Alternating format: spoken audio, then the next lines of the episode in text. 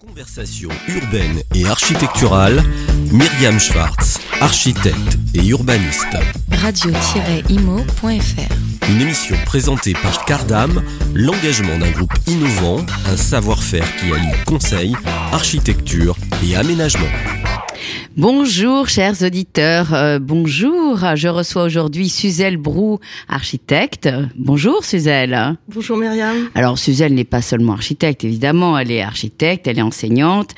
Elle a accompagné euh, la mission MIQCP euh, pendant un certain nombre de d'années et on va évidemment en parler. Elle est architecte conseil de l'État depuis aussi un certain nombre d'années.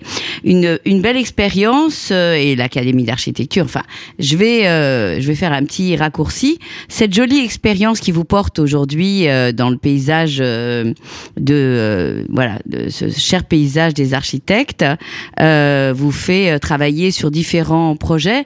Est-ce que c'est une expérience que vous regardez aujourd'hui avec effectivement une certaine évolution du, paysage, du, métier? Qu'en pensez-vous?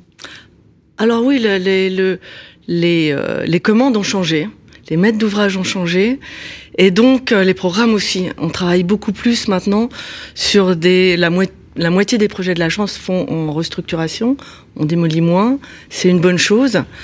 Et euh, alors, est-ce que c'est un savoir-faire particulier, la réhabilitation?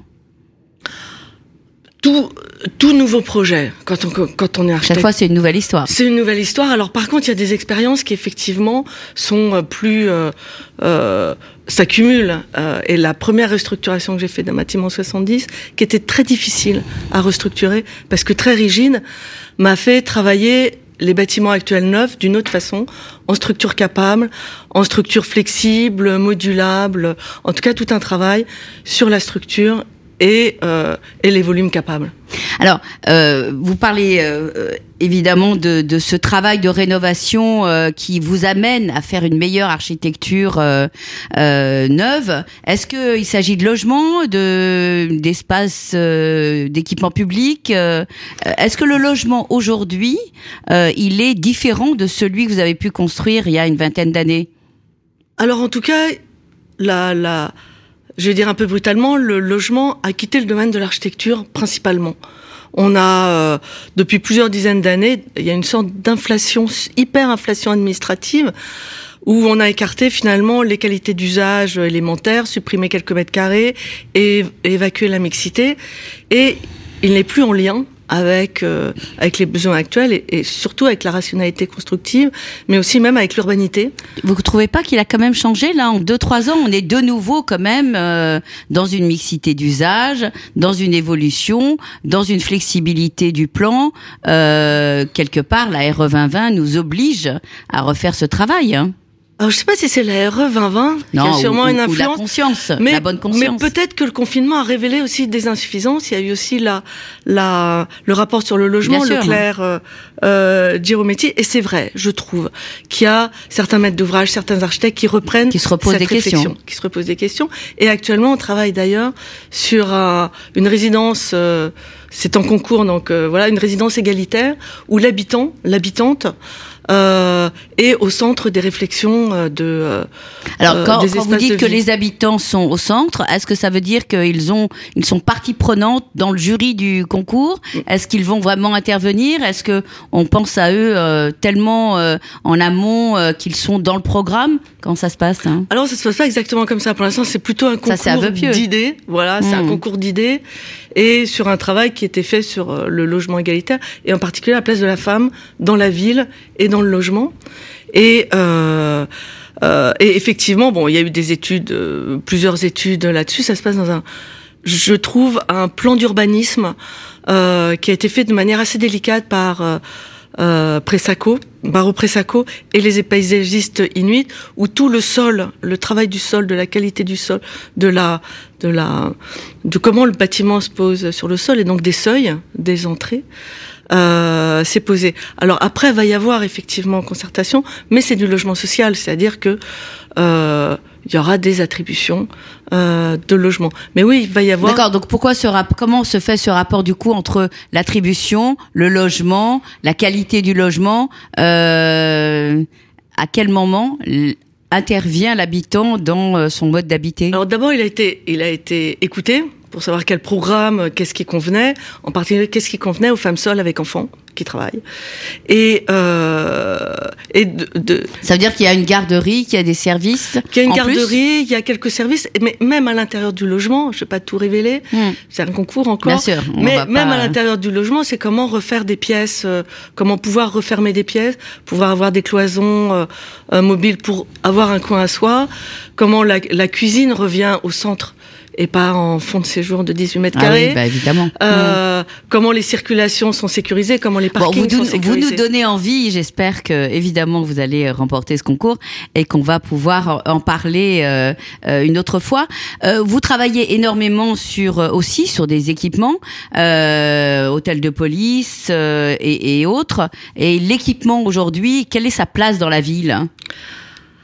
Alors bon, c'est effectivement un concours qu'on fait actuellement pour un pour un hôtel de police euh, euh, à Vierzon, euh, mais on travaille aussi beaucoup sur les universités, sur même les restructurations de bâtiments universitaires et euh, bah, l'équipement dans la ville. Je pense que ça, par contre, contrairement au logement, je suis pas sûre que c'est que c'est euh, beaucoup, beaucoup, évolué. évolué ni dans le mal. Enfin voilà, le l'équipement reste un une institution, une institution euh, mm. dans la ville euh, reconnue par les maires et où euh, l'architecte a une sorte de euh, où on attend l'architecte pour que les pour que les espaces hmm. soient euh, soient accueillants, soient beaux, pour que l'immeuble s'intègre euh, ou pas ou pas dans la ville que justement on accepte on accepte de l'équipement quelque chose, une image qui est tout à fait euh, différenciante par rapport au logement. Exactement. Parfois, il doit évidemment symboliser quelque chose. Exactement. Le pouvoir, euh, l'argent,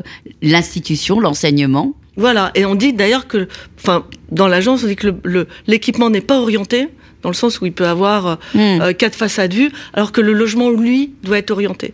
on entre à un moment donné et on a du privé euh, à un autre moment. Donc voilà, c'est cette notion. Parce que vous pensez que l'équipement aujourd'hui est obligatoirement tourné vers le collectif, c'est-à-dire qu'on ne peut pas avoir dans un, un équipement un lieu d'intimité. Si, bien sûr.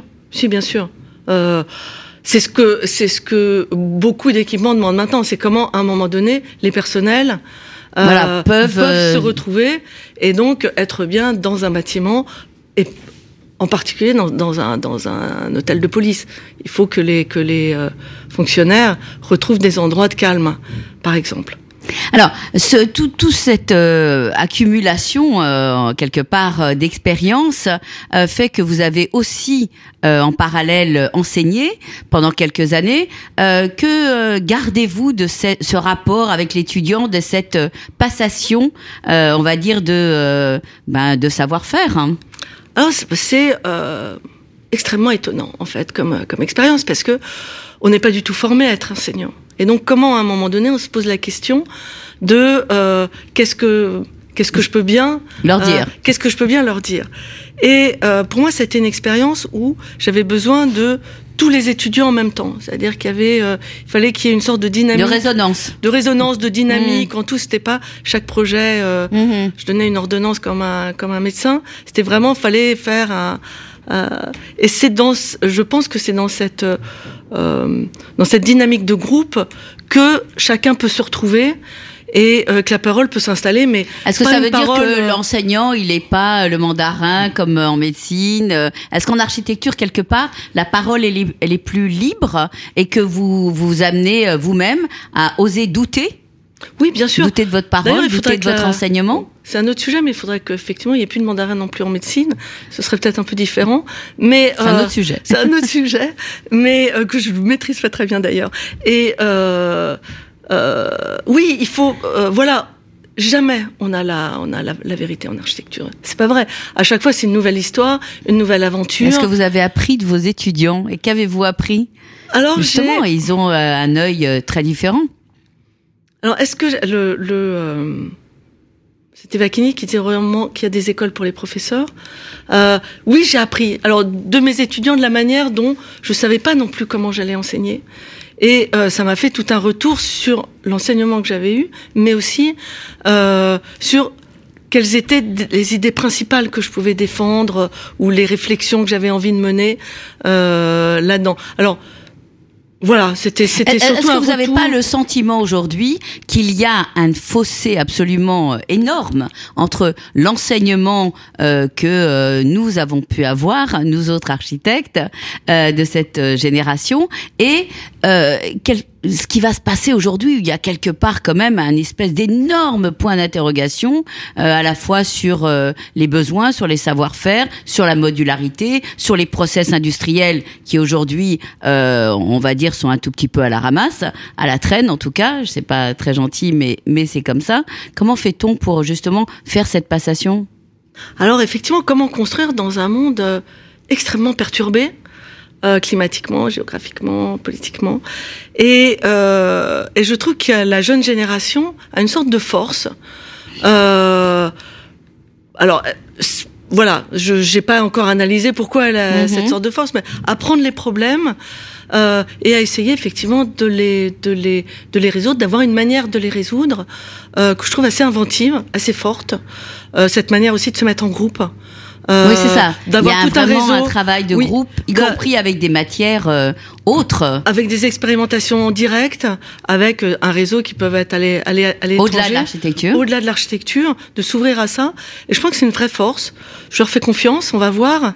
Euh, en tout cas, c'est en tout cas c'est très intéressant. J'ai des jeunes archis que j'héberge dans mon dans mon agence, et c'est extrêmement euh, extrêmement intéressant, extrêmement dynamique. Bon voilà, on parle et il y a des choses qui se font euh, ensemble aussi.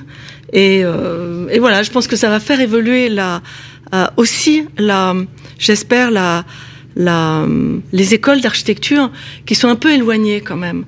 Euh, Très éloignées. Et surtout d'une sorte de culture constructive à laquelle moi je tiens absolument.